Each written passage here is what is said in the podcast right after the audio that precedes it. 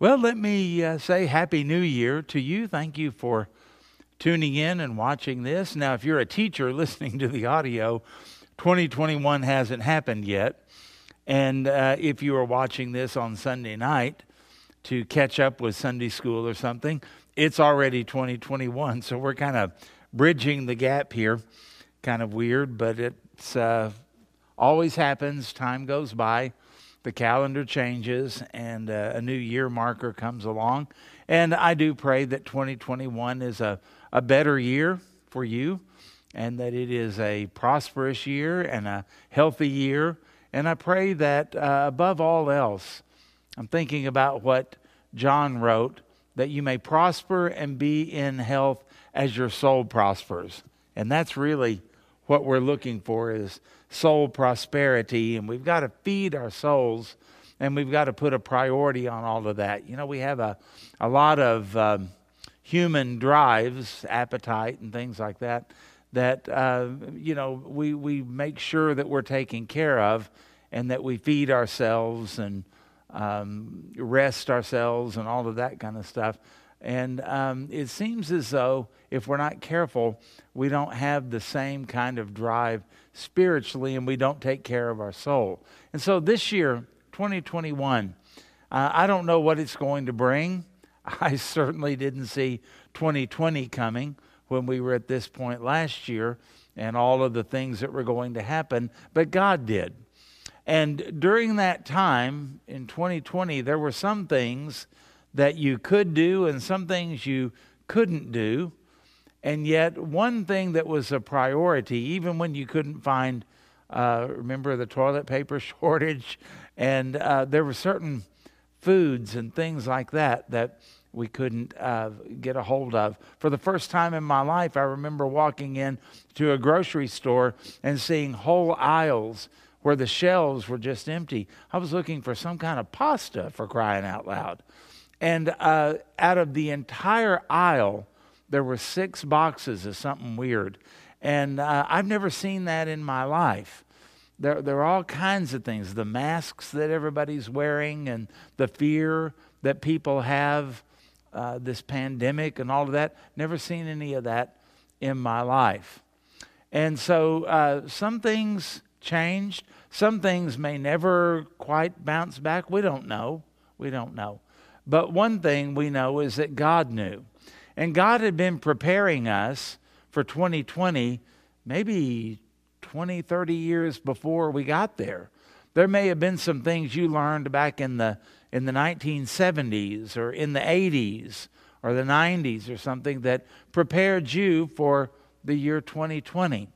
And so we have a God who feeds us and gets us ready for whatever it is we're going to go through and we need to trust Him and walk with Him, and we need to make sure that we are taking care of our soul and that it is prospering above everything else. And so uh, that's my prayer for you. That's my prayer for me that we together might grow spiritually and be fortified and to be strong in the Lord and in the power of His might because we don't know what tomorrow will bring, do we? And um, our generation now ought to understand that better than maybe previous generations did. We've seen it, and we've seen how things can change. It ought to cause us to uh, take advantage of these times in order to share the gospel with people. People are lost and they're dying and they're on their way to hell. And we've got the only answer, and that is through Jesus Christ. And so uh, we're going to do something a little bit different. You ever read through a catechism? A catechism is kind of an old term. There were some Baptist catechisms that Spurgeon advocated. Uh, a lot of catechisms were more Presbyterian and those kind of things. The Puritans would use them. And they basically were a way of keeping the um, truths of the gospel and of sound doctrine uh, alive, talking about these things.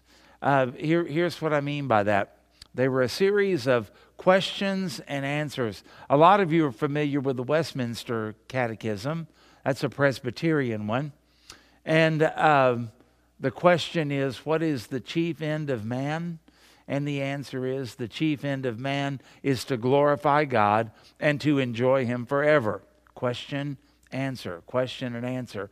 And they would use these to uh, kind of school their children in the faith and uh, to make sure that their kids knew and understood these kind of things. Now, unfortunately, it got relegated to just children. Catechisms are for children. Kind of like we've done with Awana and things like that. I think it's a tragedy that we think it's good for children to memorize Bible verses, but not so much for adults, when that's something we really ought to be doing.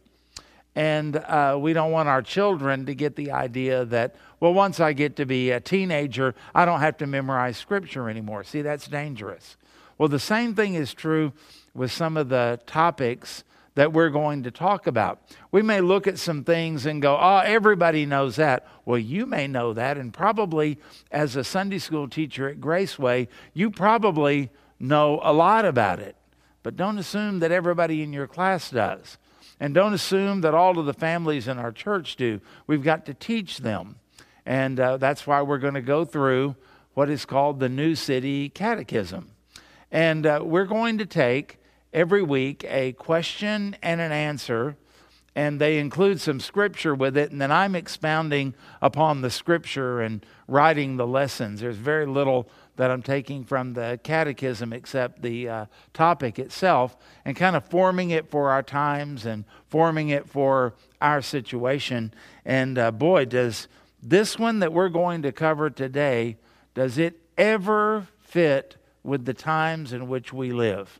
People are terrified, and people are dying, and people are afraid, and people are grief stricken, and people are having to live without loved ones, some of them taken by COVID 19, and uh, some of them by heart attacks and automobile accidents and cancer. Those kind of things are still happening.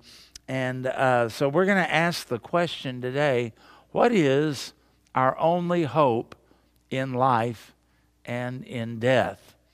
And this is something we need to be ready for. Well, everybody knows that. Okay, first of all, no, not everybody knows that. And you might be surprised how many people sit in your classes every week and they really don't understand the gospel. They really don't understand what um, salvation is all about. Steve Elkins and I went to uh, visit somebody one time. They had visited our church and we were sitting in their living room and having a good visit with them and uh, asked them the question When did you come to know the Lord as your Savior? And oh my goodness, these people that were good Baptists stammered and stuttered and had so much trouble articulating how they came to know the Lord that it was kind of embarrassing.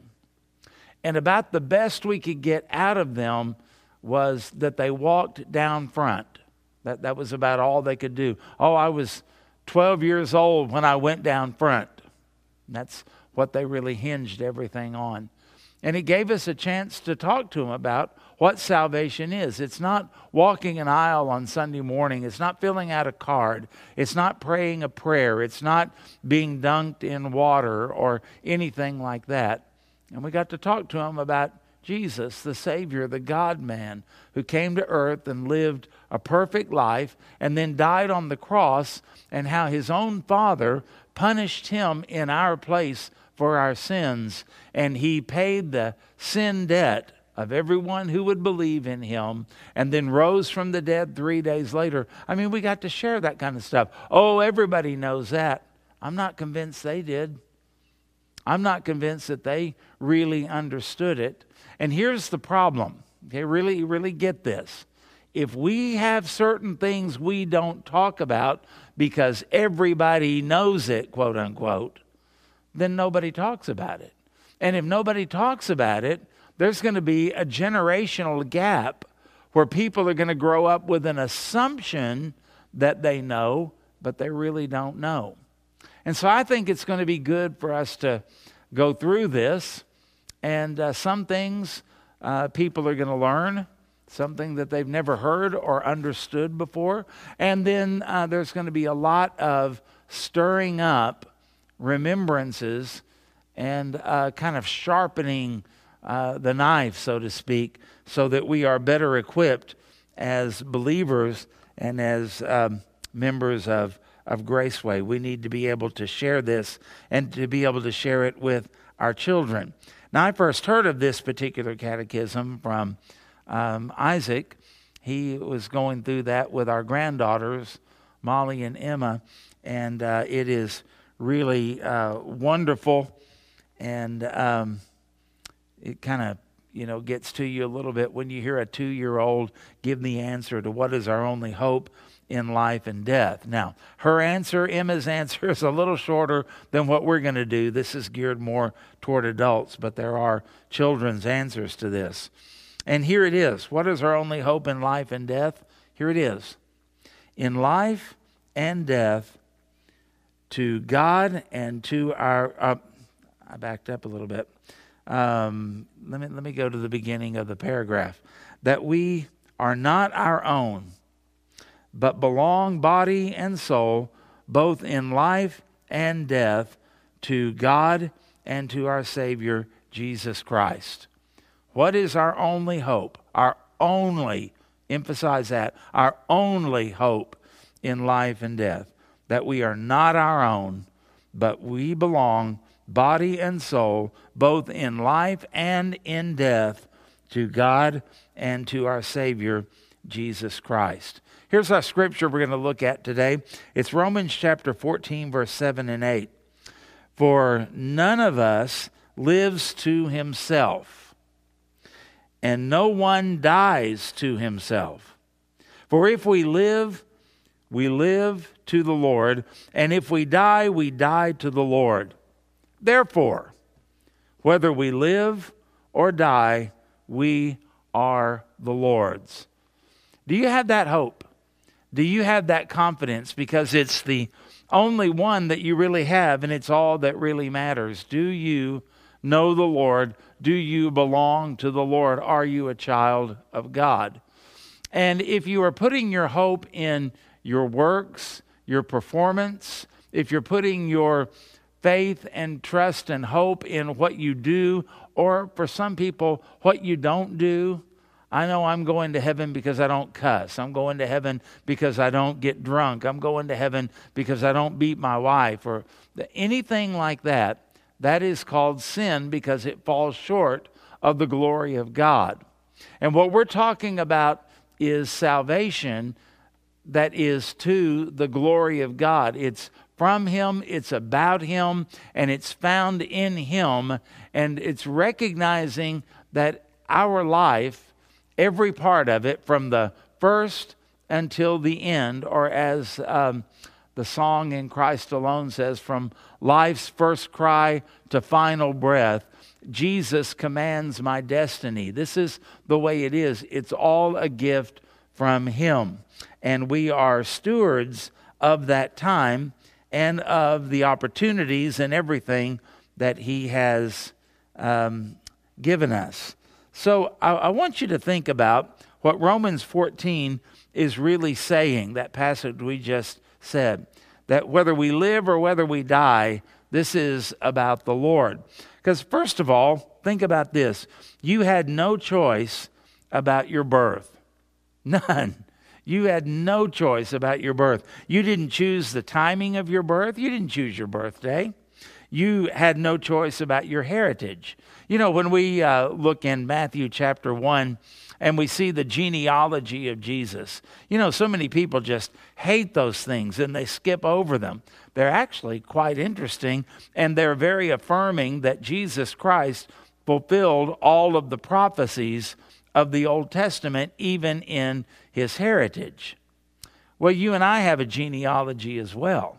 You know, whenever we read about things that were going on, oh, like the Black Plague, uh, the Revolutionary War, whenever we read about things that were going on thousands of years ago, and sometimes we think, I wonder what it was like to be there.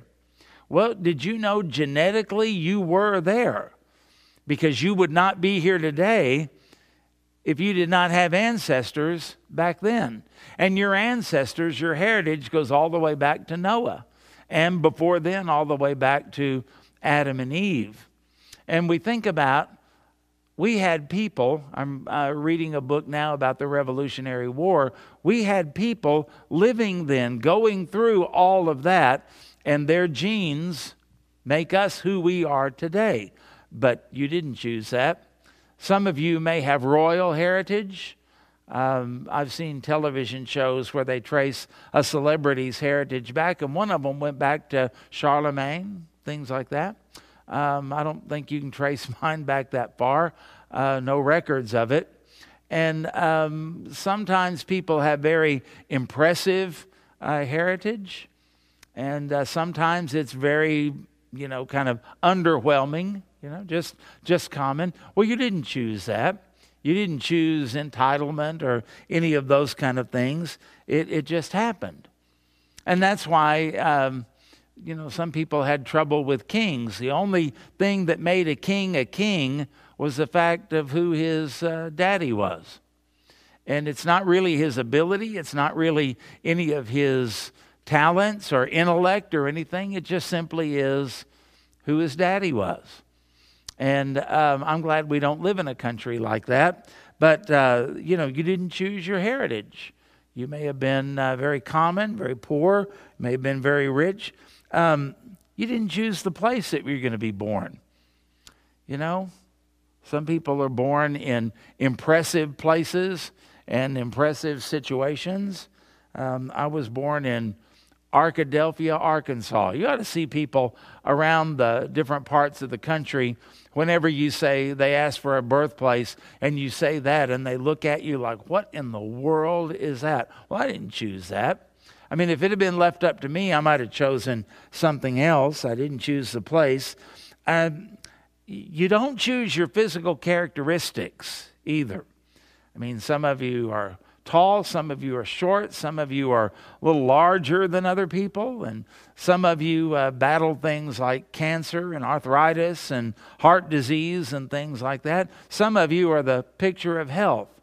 And um, some of that is because of the way you live and a lifestyle choice you've made. But let's also be honest some of you are battling some things that no matter what you do, you battle those things.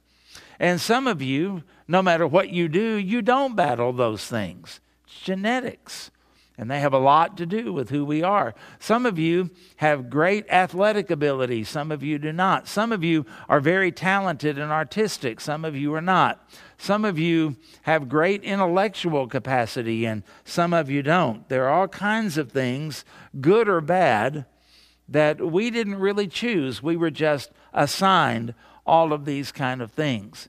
Do you realize that with all of the choices that we have, when it comes to the major things of life, there are a lot of things we didn't choose. They were given to us, and given to us, of course, by the Lord. Secondly, notice that you have no choice about adding to the length of your life. Did you know that according to Psalm 139, verse 16, the length of life is planned by God? It says in verse 16, Your eyes saw my substance being yet unformed, and in your book they are all written, the days fashioned for me, when as yet there were none of them. So God's already got it planned. Uh, whenever the time of your death comes, there will be no scrambling in heaven saying, Oh, oh, I don't think the mansion's ready yet. That the date's already set. They're ready for you. And that day may be today. That day may not be for decades, but it is going to happen. We're all going to die. In Job chapter 33, verse 4, it says, The Spirit of God has made me, and the breath of life, and the breath of, pardon me, the Almighty gives me life. The breath of the Almighty gives me life. You only get to be God when you can create life from nothing. Now, if you do that, you get to be God. And we'll worship you. We'll bow down before you, and you can be sovereign and control all kinds of things. But until you can do that, you better bow before the one, the only one who can do that. You only get to be God if you can sustain life. You know, sometimes we think that we're sustaining our life because we eat, because we drink, because we rest, because we shelter ourselves, because we take certain medicines or we take certain supplements or we eat healthy food. And we even talk about, you know, we add to our life when we do that. Truth of the matter is, God can take you anytime He wants to. And it's not always because of cancer or heart attacks, automobile accidents, different things like that. A lot of weird things happen sometimes to people, and God is the one who is in control of that. And you and I are not going to live one second longer or die one second sooner than what God has ordained. And until you can absolutely control that by creating life, sustaining life, or uh, adding to life, then you better worship and honor the one who can. Because we're not our own. We're bought with a price, the Bible says. And our hope is that we belong to the Lord. He's the one who takes care of us. Number three, life and death are according to the plan of God, not ours. You know, it's so easy for us to make plans for our life and what we're going to do. But some lives are not very long. And even some effective lives are not very long. Have you ever heard of Jim Elliot? Jim Elliot is the missionary who, uh, taking the gospel to the Auca Indians, and what happened? They killed him. He was killed at the end of a spear. A lot of a lot of things have been written about him, movies have been made about him. Um, one of his most famous quotes is um, He is no fool who gives up what he cannot keep to gain what he cannot lose. Brilliant, brilliant.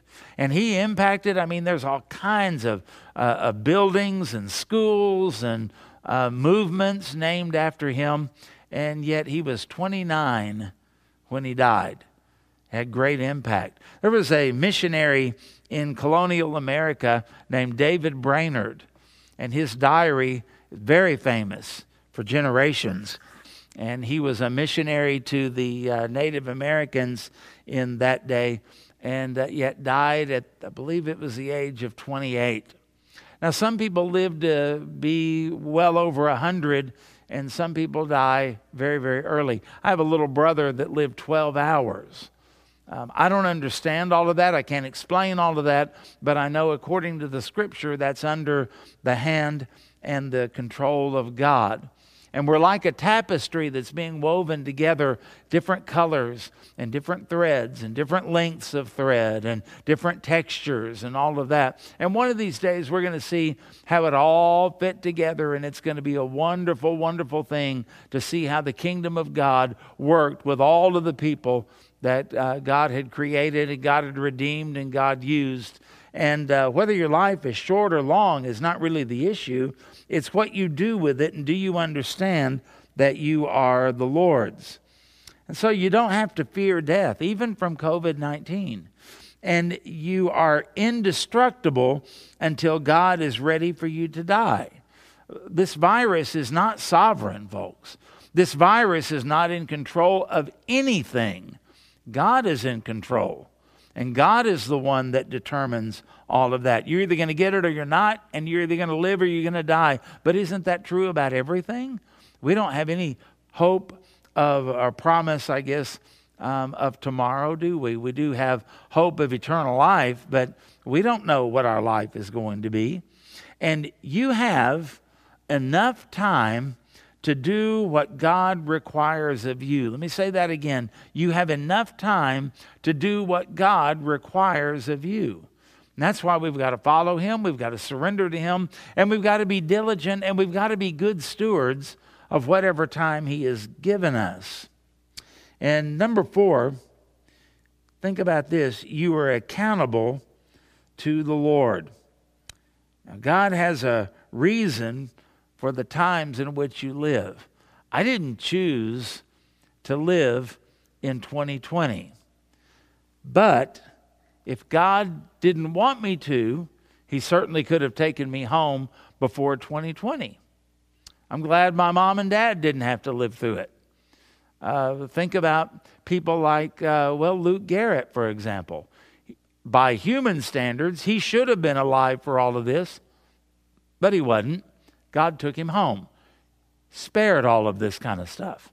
And when you think about that, why does God have you here during these times? I don't like masks any more than you do. I, I hate the stuff that we're going through and um, the changes that it potentially could make to our culture, to our government, to our lifestyle, those kind of things. Don't particularly like that either. But here's what I have to do instead of moping and complaining and griping about it, I have to look and say, My hope is not on a vaccine for COVID 19, my hope is not in whether the government can control this and get rid of it, or science, or anything like that. What is my hope in life and death? I belong to the Lord. And so God controls all of that. He has me here, He has you here, and we are here for a reason. The famous phrase in the book of Esther for such a time as this. He's got a reason for putting us here in the midst of all of this. And God has a reason for your talents, your abilities, and also for your limitations. Why didn't God give you a sky high IQ? There's a reason for it. Why didn't God give you unlimited musical talent? There's a reason for all of that. Um, why didn't He give you unlimited athletic abilities? There's a reason for all of that. God has put you where He wants you to be. And the psalmist said He hems you in. And there are some choices I've never had to make. I never had to worry about choosing between preaching or playing in the NFL, did I? And that's kind of funny, but that's the plan of God. God put that limitation on there because it made my life a little bit easier than it would have been if everything had been just wide open um, for me. And he does the same thing for you. There are some things you're never going to have an option, you're never going to have a choice because God has you hemmed in in the right place at the right time to do what he wants you to do with your life. And God has given you everything you need to be faithful. You know, uh, someone said one time, God hasn't called us to be successful, He's called us to be faithful. Well, can I just back up a little bit and just say, as well meaning as that brother was, that's an inaccurate statement. Our problem is we don't really know what success is. And we think success is having millions of dollars in the bank or fame or any of those kind of things. The truth of the matter is, the definition of success biblically is faithfulness.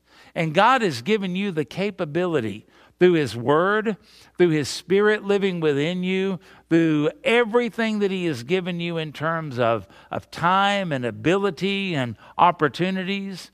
He's given you the ability to be successful because success in the Christian life is being faithful to God. So, are you successful as a parent? Are you successful as a husband or as a wife? Are you successful as a church member?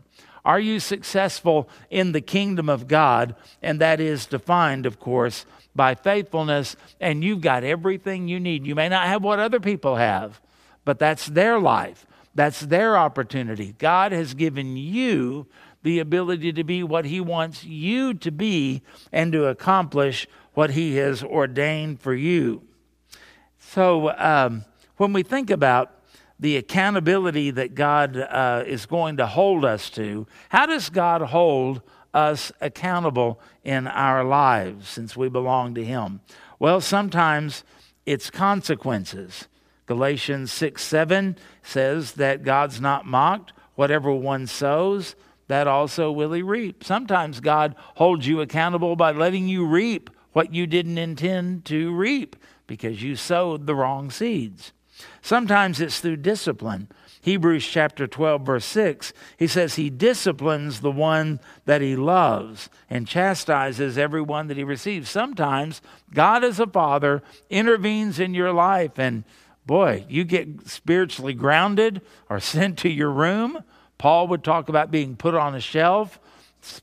Sometimes he busts you on your backside. And then um, for the lost, of course, it's judgment, meaning condemnation in uh, Revelation chapter 20, 11 through 15, it talks about the great white throne judgment and people there being put into the lake of fire. And other times, it's judgment for saved people. And instead of condemnation, let's think of that as appraisal. And the Bible says in 2 Corinthians chapter 5, verses 9 and 10, that you and I, when we die, we are going to at one point have our life judged or appraised as to whether we really did what we were supposed to do and live for the glory of God or whether we live for ourselves. And our lives will be like gold, silver, precious stones, and they'll be put through the fire and they'll come out. Or our life will be like wood, hay, and stubble, and it'll be put through the fire, and all we will have is uh, simply um, ash, and our lives will be wasted and, uh, well, good for nothing. We'll be saved as though by fire, and that's a horrible thing to think about after all that God has given to us. So when we think about this, think about Psalm 130, verse 3. If you, O Lord, should mark our iniquities, O Lord, who could stand? And that really is the issue that we have to face because none of us are perfect and none of us are going to get it all right. But God is such a kind, generous, gracious God that He forgives. And He's a God who gives us multiple opportunities to do the things He wants us to do. So, where is our hope? It's not in what we are or how many people know us or whether we can show our success.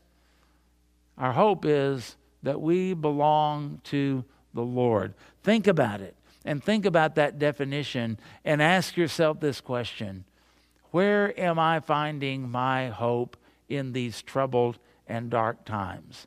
My hope is built on nothing less, the old hymn says, than Jesus' blood and righteousness. I dare not trust the sweetest frame but wholly lean on Jesus' name. On Christ, the solid rock I stand. All other ground is sinking sand. And maybe God used 2020 and He may be using 2021 to show us that. And He may be using us to show that to other people so that we can be vessels of hope to a lost and dying world. And that we can also give hope to fellow believers who may be floundering. So, in this new year, let's learn and let's grow for the glory of God. And let's think about these things that we say we already know by asking the question do we really know it? And are we living by it? I look forward to it. And may the Lord bless you. And Happy New Year to you once again. You are loved. And may the Lord bless you richly.